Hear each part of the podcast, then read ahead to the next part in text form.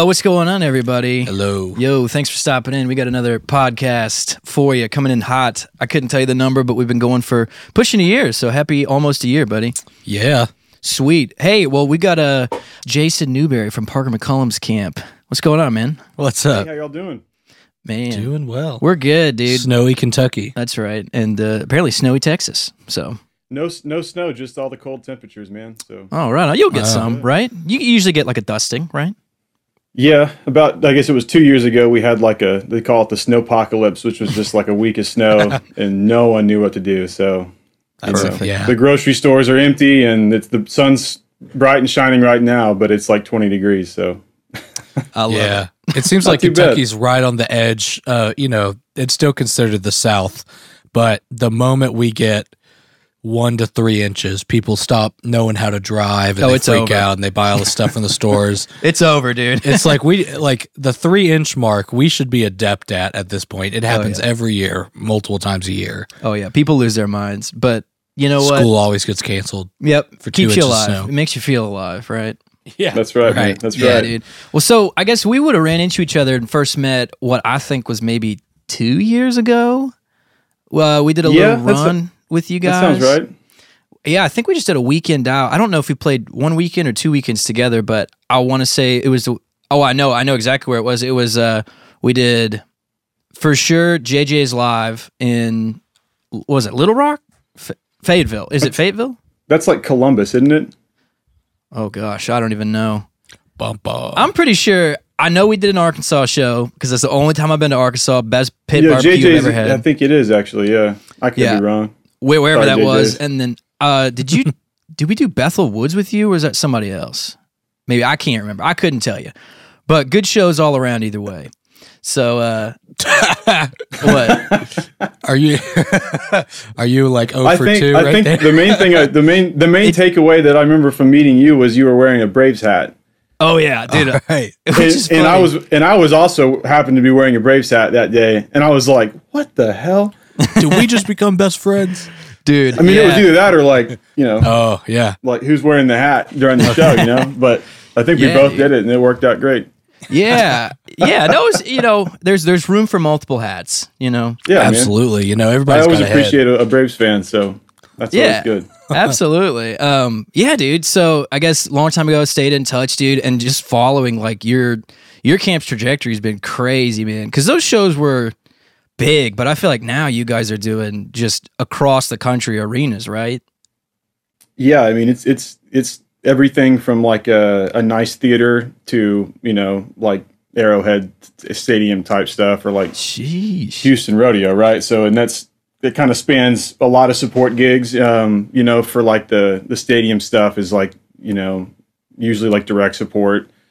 Um, and then we also tour pretty extensively around that just as a headliner, and and that's you know a lot of you know anything from like uh, used like a minor league hockey arena type setup, right, where it's like ten thousand people and then everything down and up from there. So.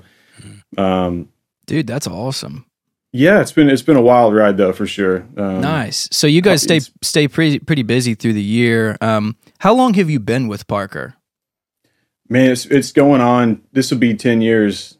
Um, I think this year. Maybe it was Dude, last right year, on. but I think it was this year.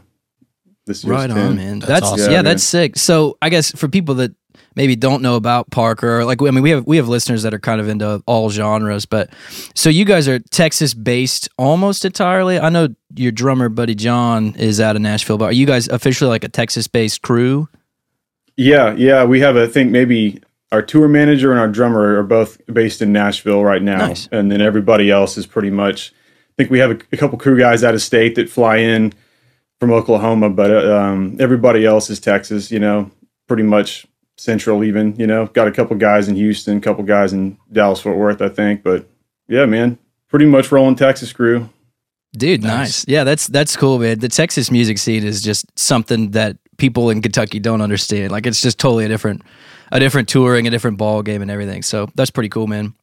Um, yeah, I mean, it's probably because you never have to really leave the state. You know, like if you don't want to, it's just it's just large enough. It's just there's enough bars and places to sustain just kind of local touring. Even you know, we did that for a few years. It was just you know going to Lubbock's an eight hour drive sometimes. So it's like, why go farther?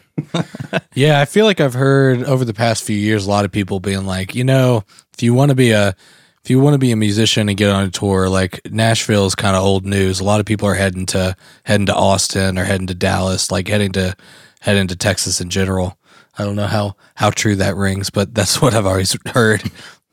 Man, I'm, I'm telling folks to go to Nashville um, at this Really? point. Nice. In, in a way, I mean, I think that you can tour hard in Texas, and it probably is a it's a one of the best ways to kind of cut your teeth into into living the road life, and, and they can sustain you know like bus tours and stuff out of out of Texas. But you know, once we started like renting buses, it was like those are all done ma- mostly in Nashville. You know, if you want to get that Mm. setup, and then buses always go home to Nashville, so. uh, bus know, calls just- in Nashville too. I guess. Well, we're we're kind of flying and meeting the buses now because they don't ever come home. It seems like they're just going from show to show. So, um, yeah, you know, we'll we'll fly out to a city and then get picked up on them, and then have to ride them around, you know, show to show, and that's almost more enjoyable than flying these days. I just look forward to busing, getting on the bus and chilling, you know.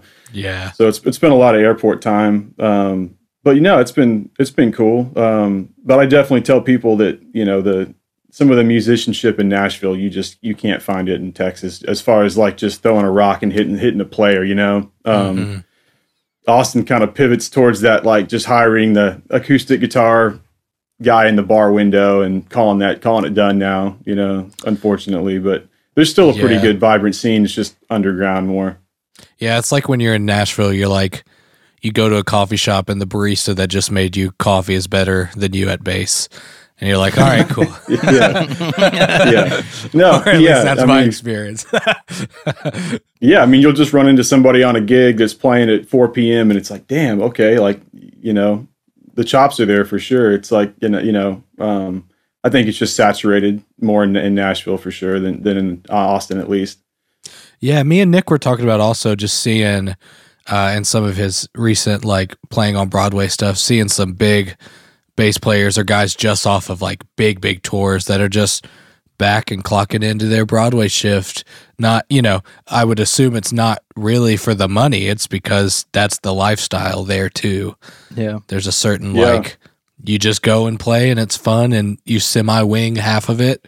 You know, you know all the Nashville standards, but there's also a lot of just winging it with some great, great musicians that are able to do that. Totally. Well, you can make a living too, and you know, playing Nashville if you work it hard enough on the Broadway scene, even just alone. I mean, you can. There's not Oh, really a residency system like in Austin where you can just go sit there for four hours a couple days a week and just you know pull in that kind of money. Uh, they just don't pay it. You know, the the, the clubs won't. So. um a lot of sound ordinances going on too, you know, like Oh, cool yes. downtown venues and they're fighting the city and then uh, you know a year later it gets resolved but that place has already gone out of business by then or some you know stopped having live music so Yeah. you know it's it's kind of interesting but I, I lived there for i guess seven years and we just moved a little farther south and you know it's nice to kind of step back from the city you know the way we have for sure Yeah. Well, let's talk about what's actually on everybody's mind uh, gear. let's nerd out All right, it's time it's time No, it's time. So, in my, I, I became aware of you via Nick, who's like, man, you got to check this guy out. He's awesome, has great taste in gear, insane player. It's true. I did and say that it- stuff. all those things from afar are absolutely true. So, well thank you I, I'm I'm the most curious. You have a lot of uh, amp rigs. Tell tell me about your your preferences in that area. I saw Mesa for a while. I've seen some Jad Freer. I've seen I don't know. I, I feel like you're you're changing that a lot, and it's it's super cool. Yeah, I mean, so I guess I'll preface it by saying like changing uh, your rig in the middle of these tours kind of is it's hard, like from a predictability Totally. standpoint, right? So like we we get like a sound the sound check, and then if you want to make a tweak to something, you you might have a little window like of 10 minutes where you can grab your sound guys and say all right how does that sound you know and they're like Right, like right. shit you know or like no it's awesome you know keep rocking it um but yeah i don't know we, we had kind of a situation open up on stage where I got to play with some more channels. You know, usually you get that one channel or maybe two if you get like a mic situation and front of house can can take what he likes, right? So I ended up was like, man, I'll just I'll end up buy amping these things. I'll start there. I'll try to send them a dry and a wet, you know. So I'll mm-hmm. I'll just have the Jad Freer that Sisma amp that they put out, I guess, about a year ago. I'm running that like as my clean kind of dry channel. Little nice. bit of tube stuff going on, but it's you know that little it's a preamp tube and it just it breaks up right. nice when it does, kind of smooth. Little bit of glass on top, but it's pretty much a protected dry signal. And then I'll just mm-hmm. goose that Mesa head like with whatever I can throw into it. I mean, just slam it. And you know, I guess front of house is just taking a blend, kind of running them parallel, and then as he needs to, if it's a little grindy, he'll you know duck some of that out. But um, I've loved that. I mean, it, it, as far as like front of house, he seems to like it, and then my ears just have cleaned up my ear mix. You know, it has just turned around nice. a little bit because you can really lean on you know that that wet channel and really kind of stick through things. You know. Um, so both of these are DI signals off of yes. the amps. Okay, yeah, they're no, both no straight out the back of the amp. Yeah. And then, uh, what what are you hearing out of your cab? So, you know, in a perfect world, I guess you could kind of have a crossover, or like you know, have two amps that split the signal, and you get both. But right now, I just have the complicated too, though. it, it is, you know, and so right now I just have the wet the wet signal coming out of it. Yeah, because you really only um, need like you're not listening to it. There's no mic on it. You need whatever you can feel with your in ears, assuming you're using in ears. Yeah, yeah. No, it's it's like I'm on a riser right now, and and sometimes that that my setup is like on that riser with me, which is great. I mean, it's like yeah, you can feel, yeah, yeah. you know, right under your feet. Um, but the the wet signal retains enough low end that you can feel it, like it moves air. It's not just totally. you know, I'm not. It's country music. It's not like you know, I, when I say it's a lot of gain and saturation, it's really not a whole lot right, most right. people's standards, right? But for me, I was like, damn, really pushing the envelope here, you know. Yeah, when, when I but, am fortunate enough to have like a, a, DI signal, which is for me, it's off my pedal board, uh, and then there's a rig, but the rig's not mic'd, and there's no DI signal for the mic. I just take out like all the highs and just have yeah. it to where it's just like kicking kicking my butt every now and then as I play, and get it like the lowest volume I can stand it, you know. And then usually front yeah. of house doesn't yell at me either because they never know. Well, yeah, you got to protect the stage volume too, you know. Um, yeah for sure. And and and they don't. We have and we have so much distortion. Like we have sometimes four guitar players all playing at once, and a, and a guy on you know keys, organ, synth. Yeah. Wow. So there's there's so much happening distortion wise already, you know, that it's like how much of that do I really want to lean into and contribute to to that. So the the dry signal really is like as long as that's always available, just go nuts and he can just duck out as much of the the wet as he wants, you know, from front of house. But you know, for I think for the last two or three years, I was just running them out of that capo that capo um, mm-hmm. pedal, just the, the direct outs from that. I just had a wet oh, and a yeah. dry straight out, and just kind of looped them a certain way, and and that worked great, you know. Um, but I yeah. just had the the room for the amps, and you know why not kind of use them. So, where'd you find out about that? Also, Jason's the one to remind people who watch our videos. Jason sent us his capo pedal because he liked it so much, yeah. and now we both bought one. I say evangelizing. I mean, that's that's pretty. I love that, man. I love it. That's a that's quite the testament. Yeah, uh, and it's how fun it is. Yeah, and it's funny because it seems like you were like just just that much ahead of it because now everybody's like in on yeah, it. Yeah, yeah, yeah. I mean, yeah, well, yeah. L- lately, it's just all these videos and reviews and stuff have just popped. We've up. never had a pedal review have so many views in 24 hours. Yeah, it just 48 hours. It's like three 3,000 views. Yeah, for a pedal. That's a lot for yeah like, for and for us because you know we're like we're just a year into this and we were like oh man insane. But it like like I said it's just like a bunch of people had released about it about now, which is funny because it's been out for a minute, right? I mean, you've been yeah. on it for how long? A couple of years. I mean, I I think I stuck it in my board the beginning of our last tour last summer. Mm. So I mean, okay. and I was like I don't know what serial number. I got one sitting over here, but thirteen.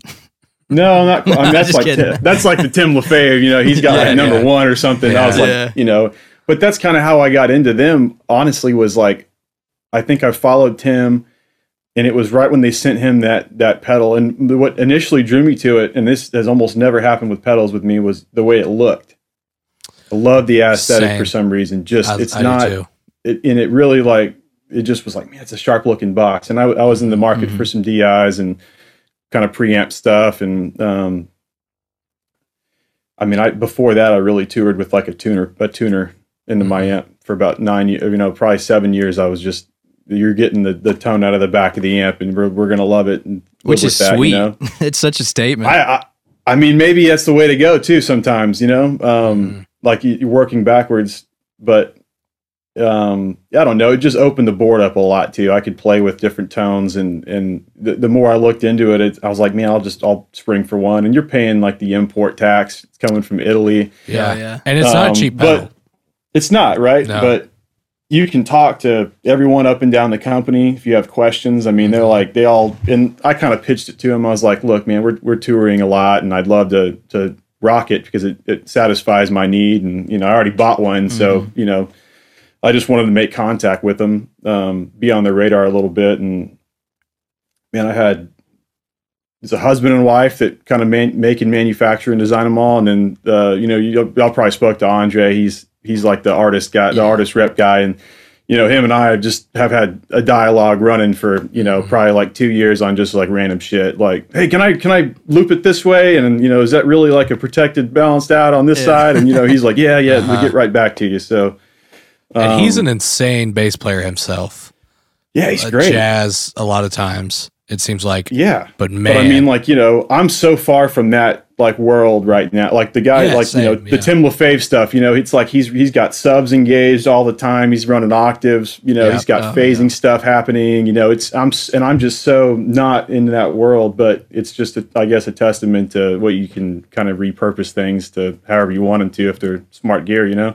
Oh man, we need to we need to get a like peep your settings uh uh post up. We gotta we gotta figure out how you were Yeah, dialing yeah, that in when that was your main uh main tone source. I was gonna say, you Yeah, know, mine's yeah. mine's even changed here recently Same. as I played it more because I haven't actually been out with my Nashville gig at all, like my my road gig. I've just been doing Closed like, down for the winter. yeah, buddy, Same. Yeah. Yeah. doors shut. but Same. I mean, I haven't I haven't taken it on the road at all. But I've uh I've done like uh just like bar stuff and just taking the amp and I literally just take it out out that and then I just dime the amp in the corner and I've been so happy. like it's Yeah. just like kid in a candy shop with it because it's just the grit that it gets in the coolest way.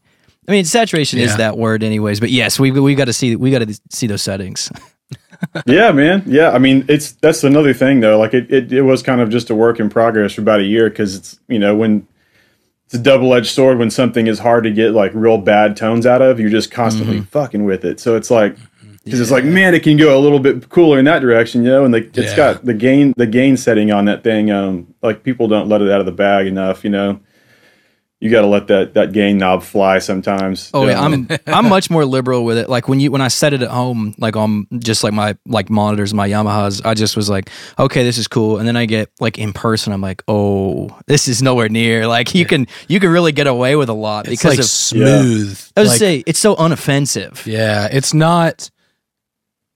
In some ways, it's there. I'm. Not, this isn't a like hating on Darkglass or something like that. But the Darkglass stuff, it all has this really specific scoopy Yeah. distortion sound that is cool for some stuff, especially sometimes like pick playing. That might get a little, you know, whatever, unpredictable. We get that scrape in there. Yeah. Yeah, It, it's like this is the opposite of the Darkglass sound. I feel like.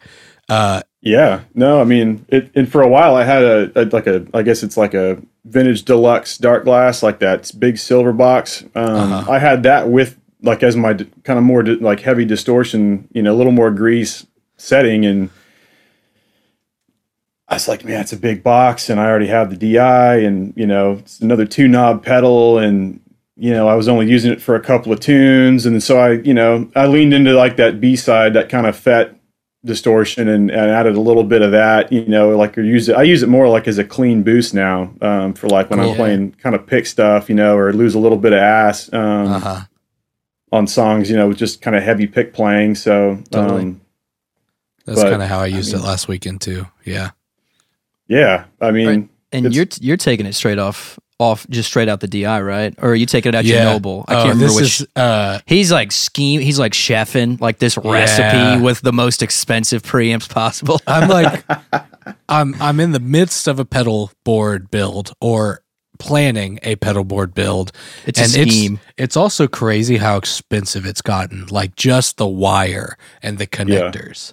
Man, Oh, yeah. I'm so now I'm I'm not pulling the trigger on it just yet, but I'm planning. Anyway, I've always been a noble preamp guy. Hmm. Still am. I think the the capo complements the noble. Um and in the studio, it seems like people are more willing to have the noble be my tube DI and then I'll run that into my like B15 and it's what everybody expects, but I'm able to kind of secretly juice the B15 a little bit and with a different kind of EQ to make it a little bit more modern feeling.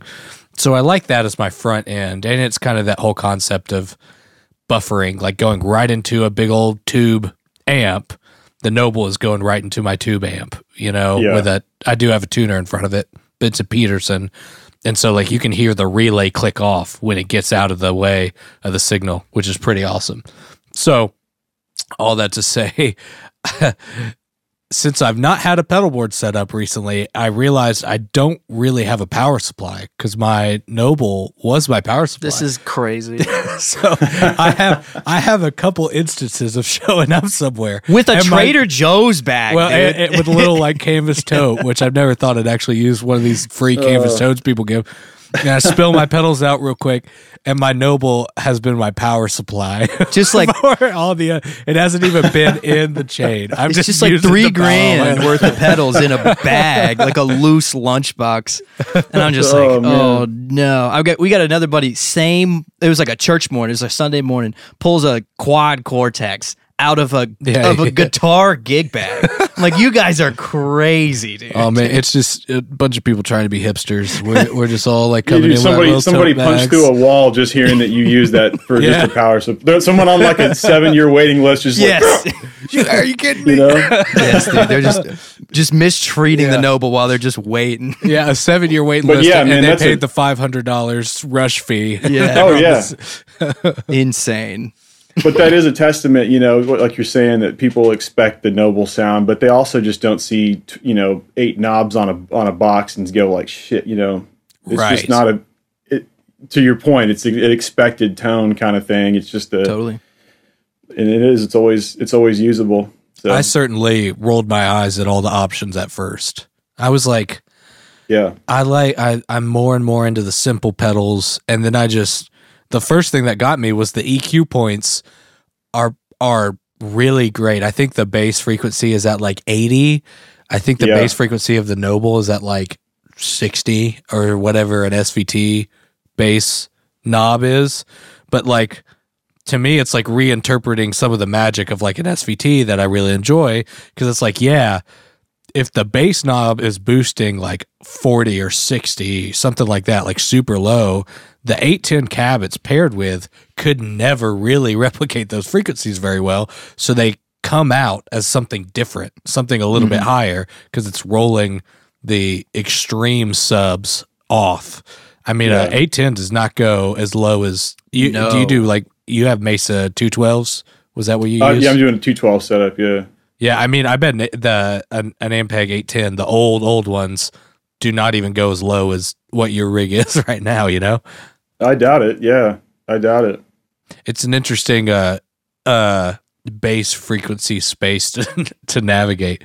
But well, like, they the- and they they they rip off a lot of like API um, style stuff too, with, like with their EQ. Yeah, which I, I think love. for the I mean, 'cause mid, you right? don't see that. You don't see a ton of that. Like we got this from when you think bass tone, you're not always thinking like API. yeah, Yeah. right. Um, but it just it's it's just a good like you're saying. I mean, it just it's smart. It's like I think on the Sisma amp they do. It's like the volume is like calibrated a certain way. So like most amps, you know, like as soon as you get to like noon, you may be at like seventy percent already. You know, Mhm. it's like kind of a loudness game. Like, you know, the, the knobs aren't always, you know, aren't that accurate in this thing. I mean, like you just keep turning knobs, and if you're a tactile knob guy, man, I mean, it just, you know, That's actually my little bit, that's my so- gamer Yeah, tag on. Xbox is tactile knob guy. No, Is it Oh, really? Man, No, I need no. to steal that. That- I'm out there at Rocket League just killing tactile knob guy. I was like, man, I That's knew you guys were a great little bit nerdy, but yeah, damn, Nick, um, Nah, tactile knob, dude. man. tactile knob guy. No, dude. we we're trying to figure out a way to get a hold of one of those Sismas because we are both so interested in that they made stuff. the the Coda is like just a power amp pr- practically. Sisma they bill as a B15 front end API EQ Mhm. situation. Um, Yeah, it's not it's not that loud, right? Is that correct or like not super high wattage? I want to say maybe it's like 700. Oh, okay. That's enough for me personally. Yeah, I've uh, dude, I've never gotten. I mean, Oh, yeah. Again, you're talking, you know, protecting stage volume. I mean, if, if it's something that needs to like be the the moving force behind that your show, you know, if you're not running, if you got really weak subs or something, I mean, and you have to goose it. I've never even taken it that far. I mean, I just, Yeah. um, I've never needed too much more than it than it's had. I, mean, I think the the cab I have is like Yeah. rated for a thousand maybe, and it's just never even come close to needing Nice. needing more than what it's had. I mean, so Yeah, they just came But- out with that big tube amp too. I know this is like we didn't intend for this entire episode to be Jad Freer just propaganda. Propaganda. but it is really cool stuff. No, it's I mean, it, you know, I don't know. It's a it. I like not working with like, you know, you go to a huge company and you try to like promote yourself as an artist and like, how many views do you have on or how many followers? And I'm just like, man, I'm not. I'm running in such a different direction that Mhm. Yeah, I just like the this fact that they're a small company that makes good shit. Like, totally. and there's plenty of good preamp options out there. Like, you know, Yeah. um, Yeah, like if, as if we needed No. another preamp. yeah, man, it's an enigma with bass players. They're just Yeah. they're, they're hyper focused on preamps. I guess that's Yeah. the testament to like how our instrument lends itself to effects. But Totally. and and it's such a like feel thing too. Like you just Yeah. never Yeah. notice that the preamp imparts a feel while you're playing that can't you know, when you A B test stuff, sometimes you can't always tell much of a difference between two really high end things, but they feel different. Like I feel like when I plug into a noble, it has like a a squishy thing. I don't really know how else to describe it. it does like a I don't know. It it makes me f- it feel the bass different that I really like. Uh and I still like enough to not give up, but I want to use them in tandem and see if I'm getting the best of both worlds and have that noble be my clean and push push the capo. Uh but that Volta uh tube amp is very interesting to me. But I I'm me as well. yeah. Uh, I will say I'm someone that really, really likes the EQ concept of the littler amp with the API style thing. And it's only, I think, passive bass treble on the Volta. Um, man, if they make one of those with the same EQ section, I mean, that would have been a uh, try to sell my SVT moment potentially. but Man, I j- so you you Carson, needed you, a you reason travel not with to. an SVT. Are you pretty much Sometimes. on the road with? It depends, dude. Sometimes I'll be like, "Do you take the SVT?" Be like, "No." Well, right now it's broken, and it's been broken. no one's ever said that before. That's so crazy. uh, Yeah, it's uh, we'll see what happens. I have it at um uh British Audio in Nashville right now. Uh, Mr. JT Cure from Chris Stapleton's band suggested that's where he takes his stuff.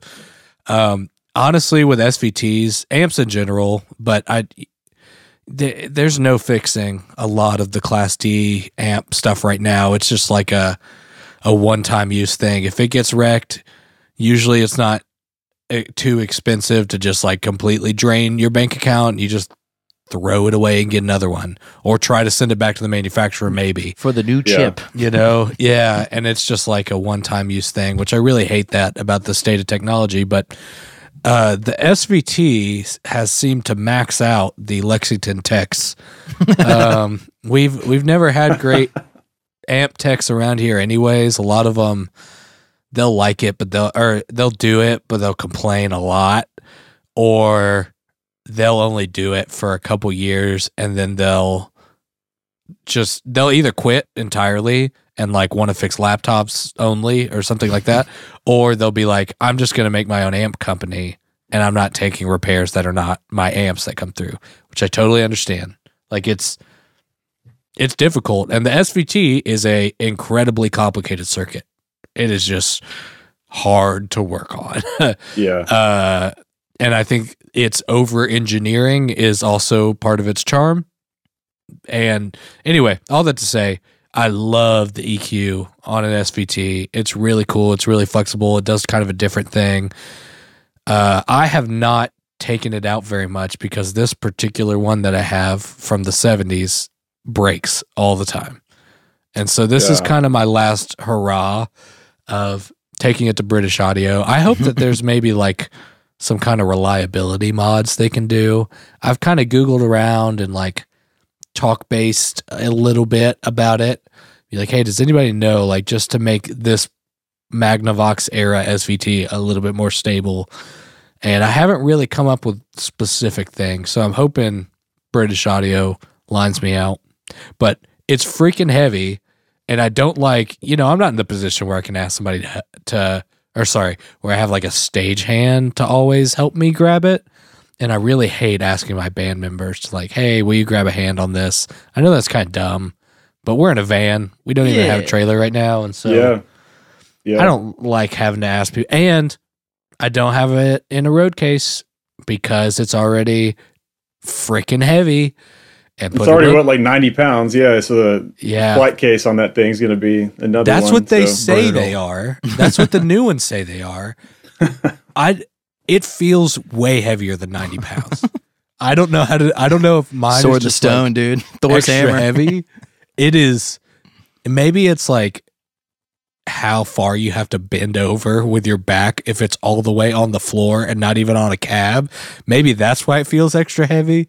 But That's, it the, feels that's like the saying. I couldn't think me. it's like the words to whiz by, to live by. It's just like, man, don't let that thing hit the ground. So like, just keep it, keep it your Yeah. cab, or yeah. find a ways for it to travel that you're never having to really use the back. You know, Yeah. because But I mean, you walk into a venue, venue. If there's a foldy table, I can't trust that folding table.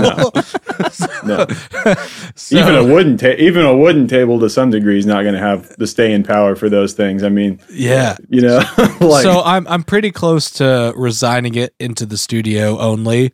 Um, Ampeg made a 212 AV cab within the last few years that can take pretty much the full power of a clean-ish SVT, and so that is a really great studio rig. It still is a little loud, but it's not like 810 loud, so I Yeah. I can safely put a microphone on it. Um, Hmm. I just it would be a major bummer to resign it to the studio. I, I'd be debating on selling it at that point because I have a, a B15, but if I'm honest, I do like the recorded sound of an SVT a little better than a B15. It's got that like somewhere between clean and dirty hi-fi thing that you can do, Yeah. and that's always my favorite tone uh, from them. It's uh really funny hearing amp people talk about amps because I'm just like, what's that like? Like, I, I the only time I bring an amp is is bar stuff around town. Like on the road, I just I don't fool with it. I, I mean, I just the should. board. It's just the board, dude. I got too Yeah. much to do to bring an amp. Yeah. Plus, I've got I've got the I don't know if you know about them, but these like Laney Nexus cabs, which are like oh, they're Oh, yeah. line X and they dude they sound phenomenal, but like they're they're just not specific sizes.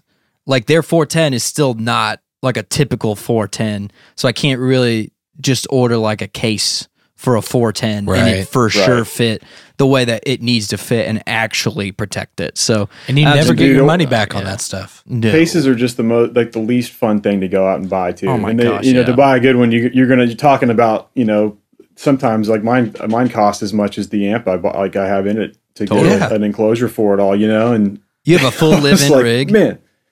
It's all one, yeah. Nice. It's just like the clamshell. So there's like the I got like maybe I don't know how many rack space above the the actual cab is sitting Mm-hmm. in there. But yeah, my our crew was like, man, you get don't make us move two things. Like just make us move the one thing. I, you know what I mean? I was like, Nice. yeah, dude. you know, keep Does it, keep them uh, happy. So Does it live in Nashville or do you get it back to Texas? I, I I it hadn't been in my house. I don't think it's been in this house ever. That Cool. since I've been in this house, you know. I mean, it's Yeah. just I think that Sisma had showed up, and I had about a week to kind of play with it, and then it went in the rack, and then yeah, it's just it's been in a trailer for probably you know frozen for the last Yeah. Yeah. week. So, How's your uh, reliability for that kind of stuff? Like, have you has any of the amps gone down or? man, I've never had an amp really go down on me uh, during a show It's awesome. to date. You know, um, definitely like have start wireless knocking. issues. definitely have some wireless stuff. You know that Yeah. that that you can't you can't avoid it. Man, it's just going to happen. You know. Um, yeah, Especially if you're doing these downtown arenas. I mean, that's when I see it the most. Yeah, you have like RF and like we we like last year we added like some kind of video wall stuff, right? Well, it's just I'm right I'm right in front of it. Yeah, And when all those are firing, man, you you know like I have a, a bass with a like a one of those Dark Star humbucker, like those Curtis Novak looking things. yeah, those are cool. They're sick, man, and but it grabs that freak. It just it Uh-huh. picks up so much noise, you know. Um, yeah, and I, I, we kind of tracked it back to a few things, but it's just you know the tour is gonna the production on that thing is gonna be what it is. So you know, right. Yeah, I picked up a. We have a couple songs that kind of call for a bass six, so I just picked up a. It's it's an Eastwood TB sixty four. It's like a. There was a Japanese Teisco Tesco uh, company that was making you know some weirder competitors for Fender back in the back in the day. And this is like a recreation of that. All that to say, the pickups are really low output, and all the bass six pickups, including Fender, are very hummy. They are not hum canceling at all, and so Yeah. I used the bass six through my bass rig on a couple tunes that are moderately slow. And the, the- right when that volume goes up, Oh, it just comes back, dude. It's a wave Yeah. behind you. and Yeah, to, yeah. to the amount that it's distracting, to the amount that I've had somebody in the audience ask me if something went wrong, and now I'm like, and you're like, okay, crap. message received. Yeah. yeah, so now I got to that's- gut, gut the thing. Yeah, dude it's i feel like it's really funny like i've always been like a strat guy uh, when i do guitar stuff and i'll have the same rig it's like just like a pretty standard like normal drives not a huge board straight into a deluxe with the strat some days it's like fine doable like you're gonna get the hum a little bit right but then some days, same place, and then all of a sudden, as you turn, you're Yeah, just yeah. pulling in 98 one the bull, and just like all these like radio stations. And you're like, man, literally like across town, I had none of this. Yeah. But something in this spot is Yeah. just completely disagreeing with these pickups. Like, it's just Yeah. ridiculous that it's such a. It's like above science and understanding. Like at some point, I don't get well, it. I mean, it it is, man, and like our our uh, monitor guy is is just you know he's just picking up signal. I mean, he just constantly scanning stuff, and we play down by the border enough, you know, where there's big towers and there's weird there's weird stuff happening at the border, folks. Yeah. and it's just it's got to do with the RF signals. No, um, but We've got it. uh, it, it man, you'll just be you'll be money during sound check, and then you'll put the packs on pre-show, and Yep. you're like, you man, you're like, okay, they're you know they're assembling, or you know, there's stuff happening, you know, and it, you Yeah. just can't get rid of it, and it's just Yeah. every channel, your space for that gets gets shrinks, and then when you have four bands and they're all running wireless, your space shrinks even more, and Yeah. you know, so that's always fun to fight with, but. Half a um, billion like cell phones have entered your venue between sound Yeah. check and Mm. no, Yeah. no fun. Yeah, dude. Wireless is a a fickle uh, mistress. Yeah, fickle. mis- Speaking of fickle mistresses, let's talk about basses. Let's talk about old basses, dude. We were talking a little bit, uh, you know, before we started rolling of like, just when you when you do like U.S. touring and you like pop out in like certain different states, like the climate is just so different, and there's like no way to prepare a bass for like Florida versus the dryness of Vegas versus back to Charleston, like South Carolina. Like, wh- what what are we working with?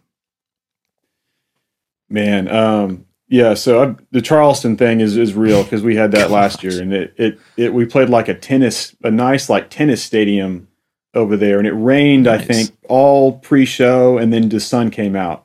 Right, so it just made everything nice and, and Was that- sweltering hot. Credit One, uh, Yeah, Capital I think One. that's I played there. Yeah, yeah, It's a and it also uh, rained, and it was Yeah, insane. if you're playing there anywhere in the spring and summer, man, it's it's gonna you know it's to mess you up a little bit. I mean, you, like we have like these little rosin kind of sticks. You can like buy them like a I don't know what they're called, but we live and die by them, and you just rub a little rosin on your hand or something just to kind of Oh, uh, keep this. like fast fret kind of stuff.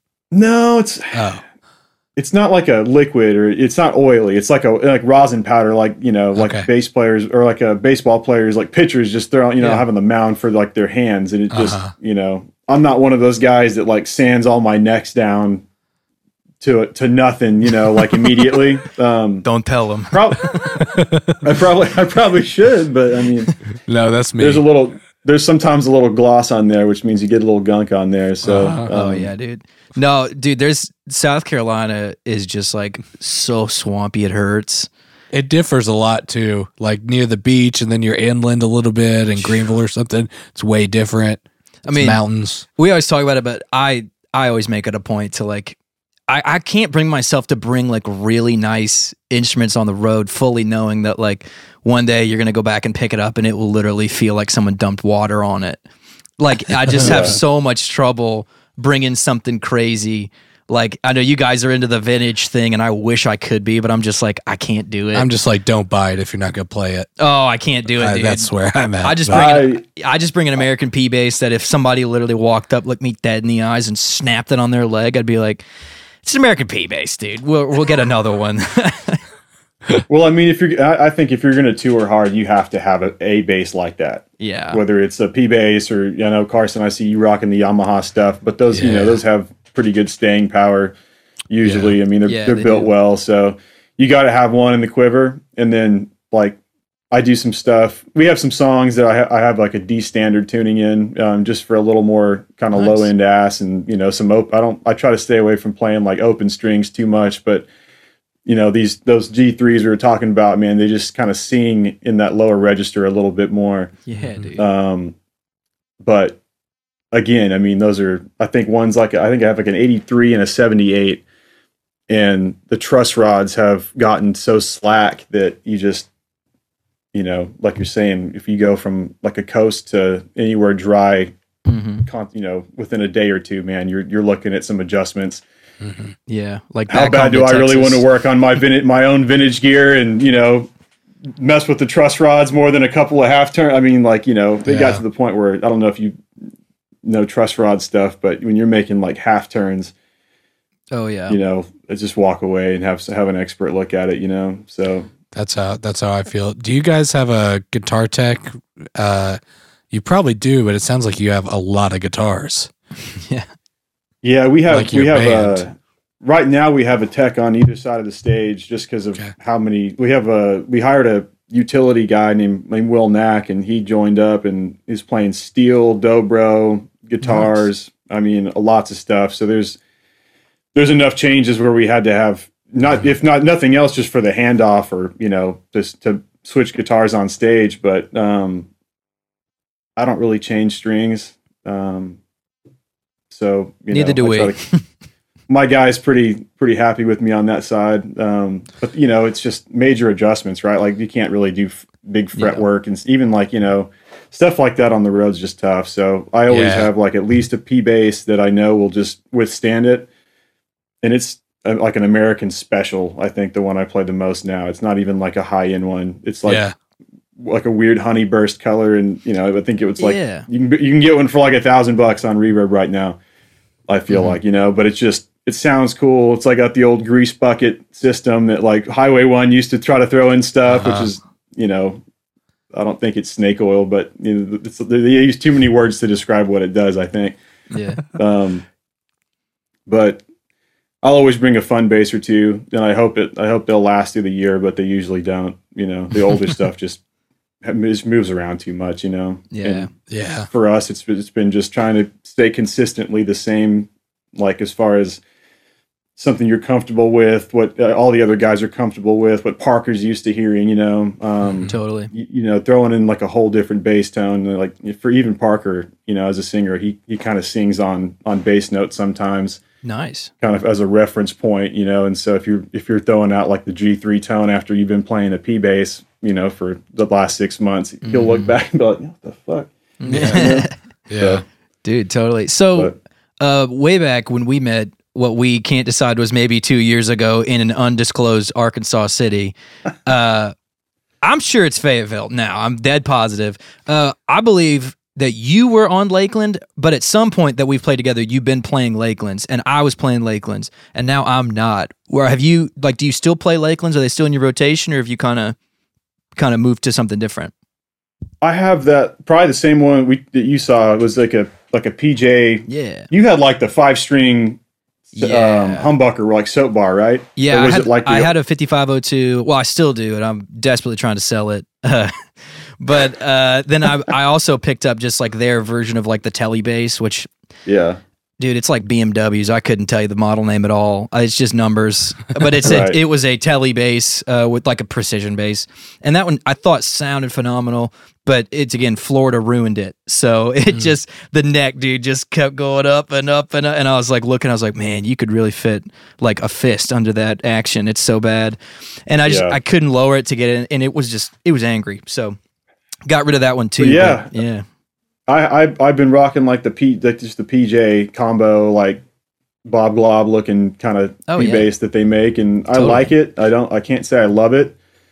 Um, it's not like the American custom totally. stuff that they do, right? So that, I can't really say. I, the stuff I've played that they do custom shop is is you know phenomenal, but So the, it's like the Skyline, Skyline. series or Yeah. Mhm. well, I think what it's called, right? Yeah, yeah, yeah, Skyline. um it's a backup bass you know? Yeah. i put quarter i put like quarter pounders in it because the pickups it had were weak and that was a bad idea i think. Pretty bad matchup and I, I just don't do well with the, the quarter pounder stuff either but Really. the seymour duncan stuff i don't know why man. Maybe it's me but some people swear by them some people are like ooh um but Eh, yeah it's like a know. backup ba- it's like a tuned down backup bass for me now. Um you know it's i don't miss it as much on the road when i'm home you know? So Yeah. 'Cause that's I mean- that was a problem for me. Was like, man, you take all your fun stuff out, and then you're left with nothing at home Right. when you are home to kind of you know Yeah, record something or, or play around a little bit. that's true. Yeah. Tell me about your uh your cat bass that I see in the background. How do you like that? Man, I I dig it. I Yeah. dig it. It's uh, I guess they just made like another one with like three pickups, Right. Yeah. and this is not that one. This is the the pick the humbucker one, and it's it's cool, man. It's got a, a pretty vibey thing to it. It's it's like the lightest bass. It's like picking up a Danelectro. Uh-huh. Nice. it's the lightest thing I've ever seen, man. And that, that was weird for me just to like have it in your hands. And um, I'm not a huge short scale guy, but it, it, it's that like that real dubby, thuddy tone that just nails it. What is your uh in in your experience when you think of a short scale instrument? See, I, I haven't played enough of them to really know what it's doing. Like what do you what do you think is the feel of a short scale instrument? Well, I mean, for the first thing that I always notice is how like floppy they feel. Like the string, like the tension's mm-hmm. lower, right? So it's uh-huh. like everything just moves so much more. And I, I pretty much use like low tension strings, not low tension, but they're not real heavy on any of my standard stuff. But I think the tone wise, like the the low end is heavier. Uh-huh. There's a little more like low endy stuff happening, and I don't know if it's because it's like the oscillation of the shorter string or what it is. I mean, you'll have to Sure. ask a smarter man than me, but um, I feel like people don't always know how to mix that. Fair. Like it's a Yeah. you know mixing Totally. mixing a lot of low end stuff is kind of like more of a big boy job. It's like it takes some knowing how to do, and and I feel like just running out with a, a short scale and saying done might not be the safest thing for anything I was doing, you know. But Sure. they're they're Yeah. cool. It's worth having one, you know, if you can pick one up for cheap just to kind of play on. It's definitely a tone that you can't, you know, get with Mhm. some standard tune basses, you know, scale basses. So I'm at this kind of weird crossroads where um I was always playing Ernie Ball Cobalt uh round wounds. That was usually my my pick that I really enjoyed. Um at, at like a medium high gauge, not the lightest, certainly not the biggest. Um and really when I play stainless strings, it was less bad on the Ernie balls, but I, I would still get a little bit of a rattle because of how hard I play sometimes. And so your action just goes up a little bit and usually you try to avoid it. Sometimes that's character, but I get I get weird about that kind of stuff.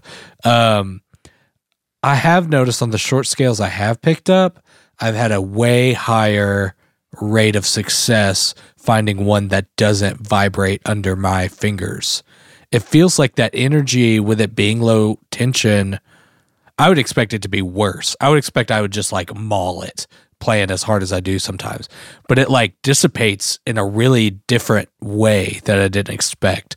And also, I didn't realize how low tension strings have also I thought they would just rattle more, but in my experience for the way I play, they've rattled a little bit less.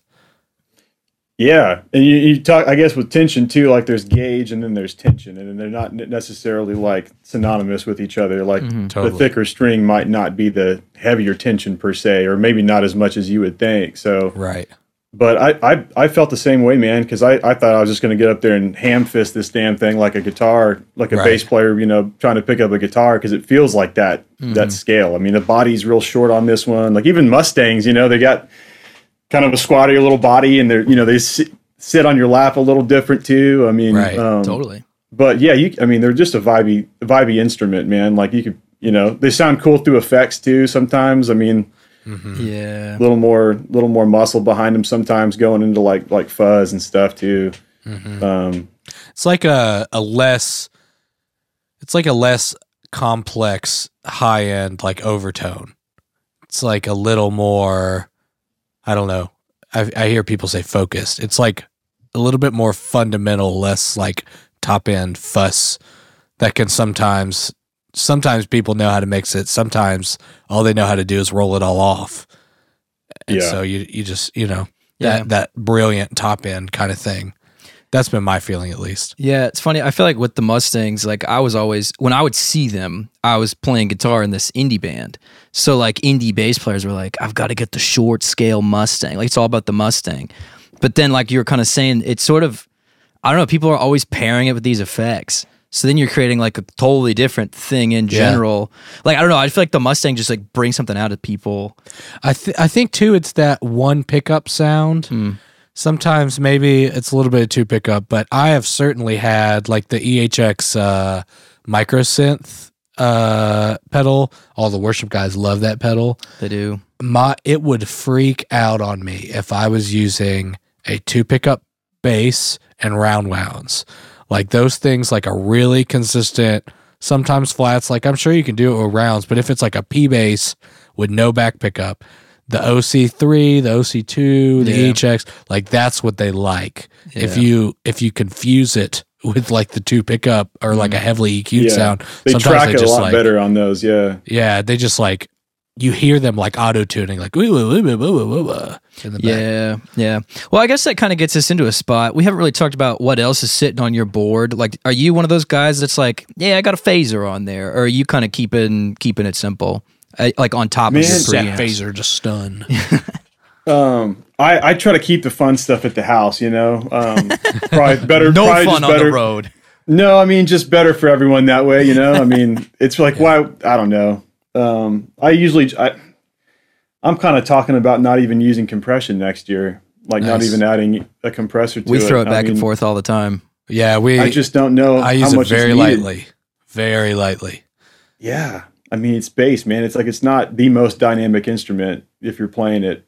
Hundred percent. You know, like it's not that like we like to think like oh Yeah. man, like it's gonna tame my my playing, but man, like if you need that much help Nope. doing that to your playing, Yeah, I you know, agree. it, it is. Yeah. It's like a fail safe in a way, I guess. You know, um, to some degree, but like front of house is going to have hopefully some kind of fail safe compression on or a limiter of some Mhm. sort. You know, anyway. I mean, Yeah. So, and Usually- I think, Oh, you go ahead. yeah. No, but like I saw y'all y'all talking about. I had that API compressor, that transformer. Mhm. Yeah. I do have that one, and I like it just to to grab like some of that transformer muscle yeah. yeah. You know, kind of at the end. And I'm not really, I don't even really like compression at the very end of things, but I just liked it kind of in that spot. Um, No, that's cool. taking Yeah. care of that. More, more is just like a very nuanced tone thing. Um, It does There's add no a tone. I saturation like the tone more than I maybe even like the compression from it. I like how it sounds when it's on. Yeah. yeah. yeah. me. I mean, uh, yeah, get it as transparent as you Mhm. can with the compression settings and just let it go through it. I mean, Yeah. um, Yeah, they're great. how I, I used it. Yeah, they're great circuits. I mean, the API stuff doesn't miss. Like it's Yeah, it's a, it's a very interesting. I I wonder if they've ever. I mean, the the big thing they made the transformer big guy that I was using for a long time was really fun with that EQ on there and stuff. Um, they, I mean, I understand why they redesigned it into two little pedals, but the big one was really cool. It had a lot of a lot of charm, and it certainly sounded Yeah. Really good. Uh, Man, but I, I, I like that it comes with an inspection tag on it, and like mine yeah, had like a you know it looked at by this per. I don't know, like that for me. That's getting pedals that have kind of that you know level of just a, a, yeah, the thought put into it, and like a company like API. I just know my money's like eh, I don't feel like I'm getting fleeced, even though it's expensive stuff. Sometimes you know it's like man, they're they're they got it dialed in, but Mhm. Man, I've, I've been I've been running through. I got about fifteen distortion fuzz kind of overdrive pedals sitting around my house. I got way more than I need, so I need another one like a fucking black eye. But um, I've been running this one. It's like guy in Belgium that makes them called like CMC prototype. I was about to ask you about that. Yeah, yeah, yeah. CMC audio. Um, and for some reason, and I, I've been able to kind of get a higher level of. It, it can even get like rat Tony if you use it right. Nice. Mhm. Super cool. Um, but it's he he kind of found like a fixed ratio of clean to distort it, you know, like to clean to dry to wet ratio, I guess. And instead of giving you like a blend knob, and he was just like, that's what it's going to be. So for me, when I find those, like like we were talking about with a lot of knobs, you know, I, I like a little baked in tone too, you know. And there's Yeah. some knobs on that one, but it's it, they're all real usable, and I've been finding that as like a cool way to add some grease to it. Is it a Um, fuzz or is it an overdrive? You probably said that, but or somewhere. Man, in it's like a it's like a drive that it's like based on like those. I'm gonna say this wrong. Like the I think it's a Red Llama, CMOS type kind of fuzz. Yeah, or- yeah, yeah. It's based on like that kind of circuitry, I think, nice. Mhm. but with a little kind of different spin-offs with like you know he can there's like some scooping options and if you like want to take Right. low mids out of your distortion Right. like it'll protect the clean tone but the, you'll only kind of tweak the distortion if you want to like get that really like I like shit that. like that kind of you know two two tone sound you know that Yeah. yeah. like the Tim Commerford old stuff, you know, like you're hearing it and it's like, Yeah. damn, that's. So I've been, I've been, I've been living with that one pretty much, and like that and some of the saturation out of the capo, or like I have one sitting here. It's called an organ grinder.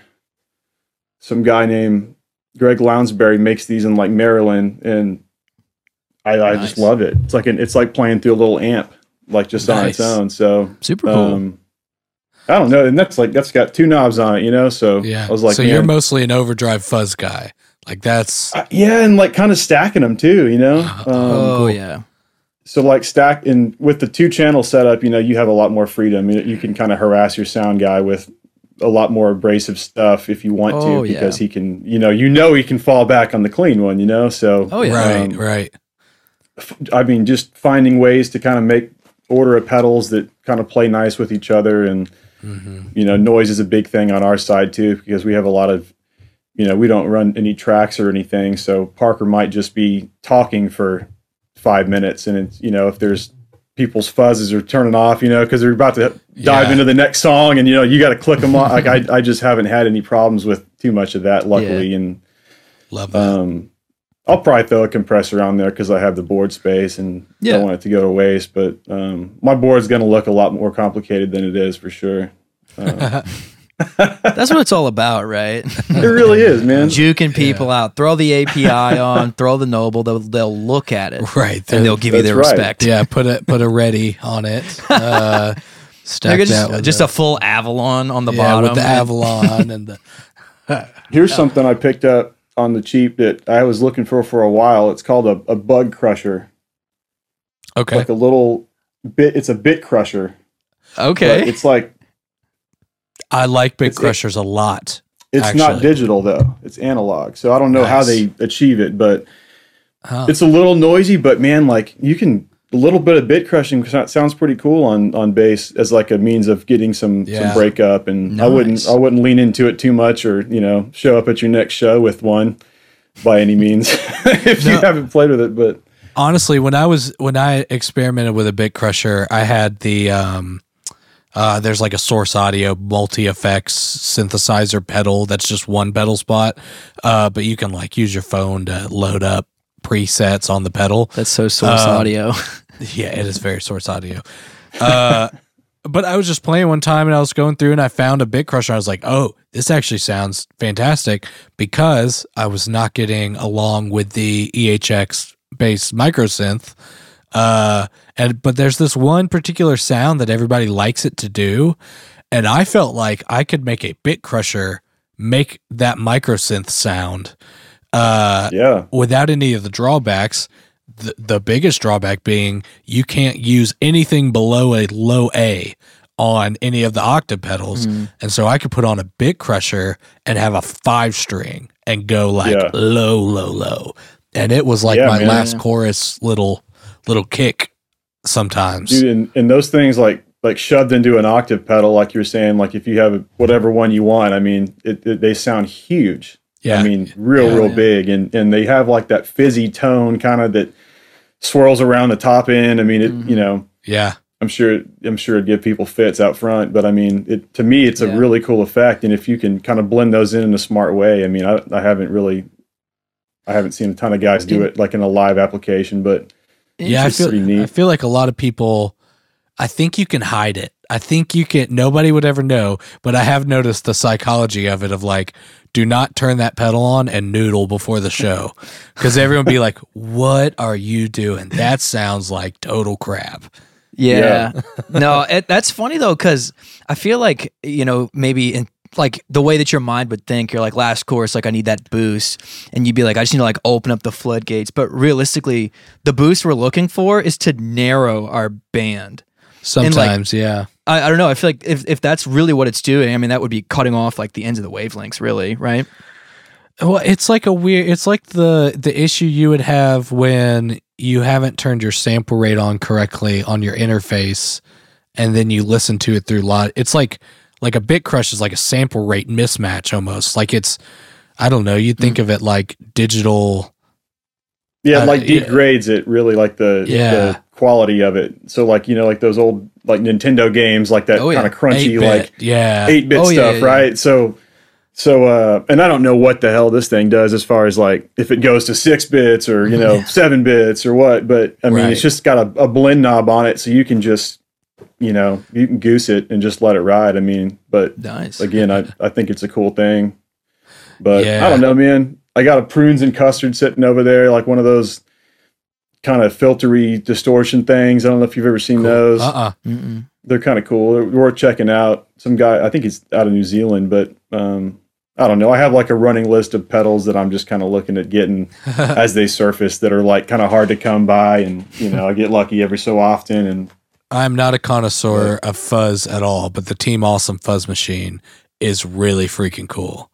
Uh, but that guy has apparently fallen off the face of the earth. He just like stop. He's not. Well, someone said online at least that he's not dead, but like. I was gonna say a lot of pedal guys are falling off the earth. I feel like Yeah, like, yeah. Supposedly he's not dead. he lives in Philly and has a different job, but he just stopped. Websites live, Instagram's live, has not posted a single thing.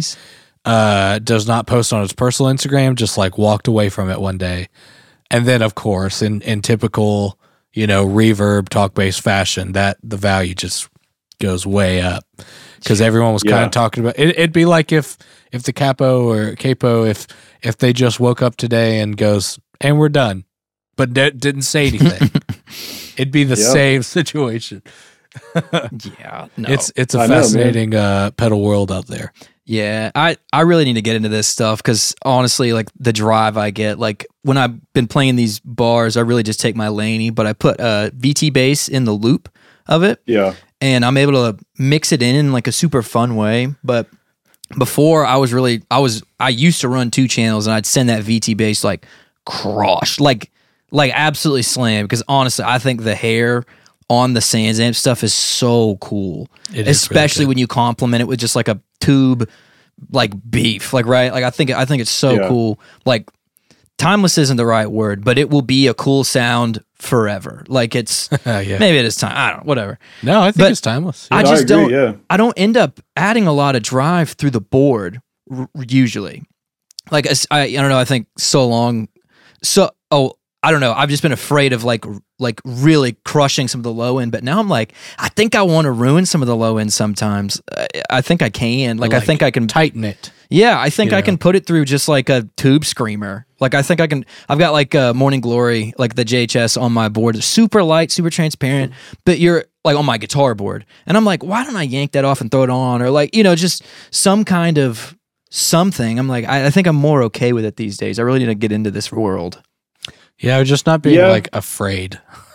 I mean, we were kind of. talking about it. I mean, with the cape, with the capo stuff. I mean, it's like it, kind of the what we're dealing with now is like you you play a big stadium. If it's like inside, they're not going to use low end in, in the No, mix. no. I mean, you have kick drum and you have maybe like some like floor tom hitting every now and then, and then like Mm-hmm. what bass is going to be used in that mix that's not going to be just garbage sounding is going to be like some of those distortion overtones in Oh, like yeah. the last four speakers of the split out front. You know what I mean? Like you're just it, maybe some high mid stuff that, that he can fit, but I mean, you're just there's too much stuff happening. So like a clean, a big clean boomy tone is just going to hurt. You know, hurt me in that regard. I totally agree. But then the, the, the next week you might need to actually have like a the, like a theater show where you have way less d- drive and distortion on that. You know, so Yeah. I think the key there is just is for sure finding like a nice blend or somewhere you can protect a little bit of your your low end. But I mean,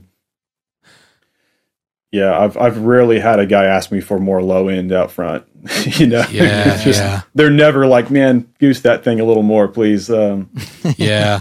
you Well, know, Unfortunately, we have to wrap up. I do have one kind of last question, and you kind of are already flirting with it. But in in a band the size that you're playing in, and using in ears and that kind of stuff, what have you learned about your tone and what tone a bass player? Well, most bass players should probably approach a big band like that with. Is it using overdrive? Is it using EQ? Are you boosting mids? That kind of thing. Um, yeah. I mean, first of all, it's like I'm I'm a support role essentially, right? Um, we have a, a band full of lead players, and I'm not one of them, right? Mhm. so Right, bass and bass and drums need to kind of just that consistency, I guess, is is key there. So like a nice consistent tone that's not going to throw people off. Um, and of course, you have your own levels on on in ears, right? Um, I've learned that like my best tone in a mix sounds like dog shit on its own. I mean, it's gross. That's a big moment in a It's trajectory. gross. I mean, you know, like you'll be sitting there grooving with the tone that you have in your in your room, or you know, even just on stage, and it's it sounds good and fat and warm and stuff. And like, man, fat and warm is not heard a, a whole lot in like Yeah. bigger shows. True. You know, I mean, it, it's just not. And that's that's where I, that's my world where I come from. So I had to kind of learn how to just add a little more harshness to it, you Mhm. know, and play with the pick when it calls for it. Even though I hate, I, you know, I was so against it for a while, you know, Right. trying to be a purist, but that and just and just learning how to listen, man. Do you your- think that ends people. up with more like a, that high midi area is or low midi or are you scooping some of the muddy mid out and Yeah, I, I think I think high mids and and like uh, you know I don't know it's a fine line between making that sound like horrible and good, but Right. um, th- you know there's that range where all all the instruments are kind of jumbled up with mud, and, and you're not going to be priority number one on your front of house guys mix. Like right Yeah. I got to make this bass player shine, you know. So, um, and it's you know it's yeah it's thankless work, boys. You know how it goes sometimes, you know. Like, oh, um, buddy. some of us are cut out for it, some of us aren't, you know.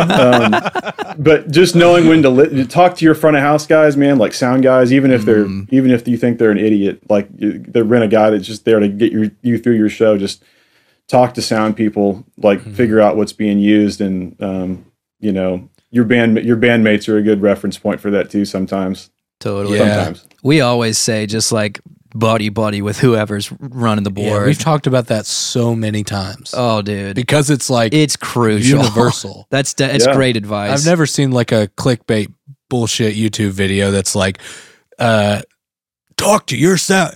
what bass players need to know. Five tips No, man, you your want- blah blah blah. Talk No, to your but- sound guy. you know, they want somebody jump, jumping in with all the, you know, as many expressions as they can make all at once, you know, as they're mm. playing a, you know, it's just, I don't know. I ain't, know. I ain't the one for that, man. But yeah. well, this has been amazing. Thank you so much Yeah, for man. hanging out with us. man, thank y'all for having me. This Thank you fun. for sending us the Jad Freer pedal to check out in the first place. Uh, we're Too super kind. thankful for you and and your early support of the show too. Like this Hey, has been long yeah. overdue, and we're honored that you came. No, uh, again, man, anytime, and I'll, I'll send you guys a little care package with some pedals sometime. I'm sure I have Oh some. To, man, You're gonna cost The me so much out, money, so- bro. You're ruining the wallet. Oh, that's so funny. Yeah, man. Thanks for coming on, and I, I guarantee we'll bump into each other eventually. But next time you're around, we'll get you in person. yeah, Yeah, man. Till next time. yeah. See y'all.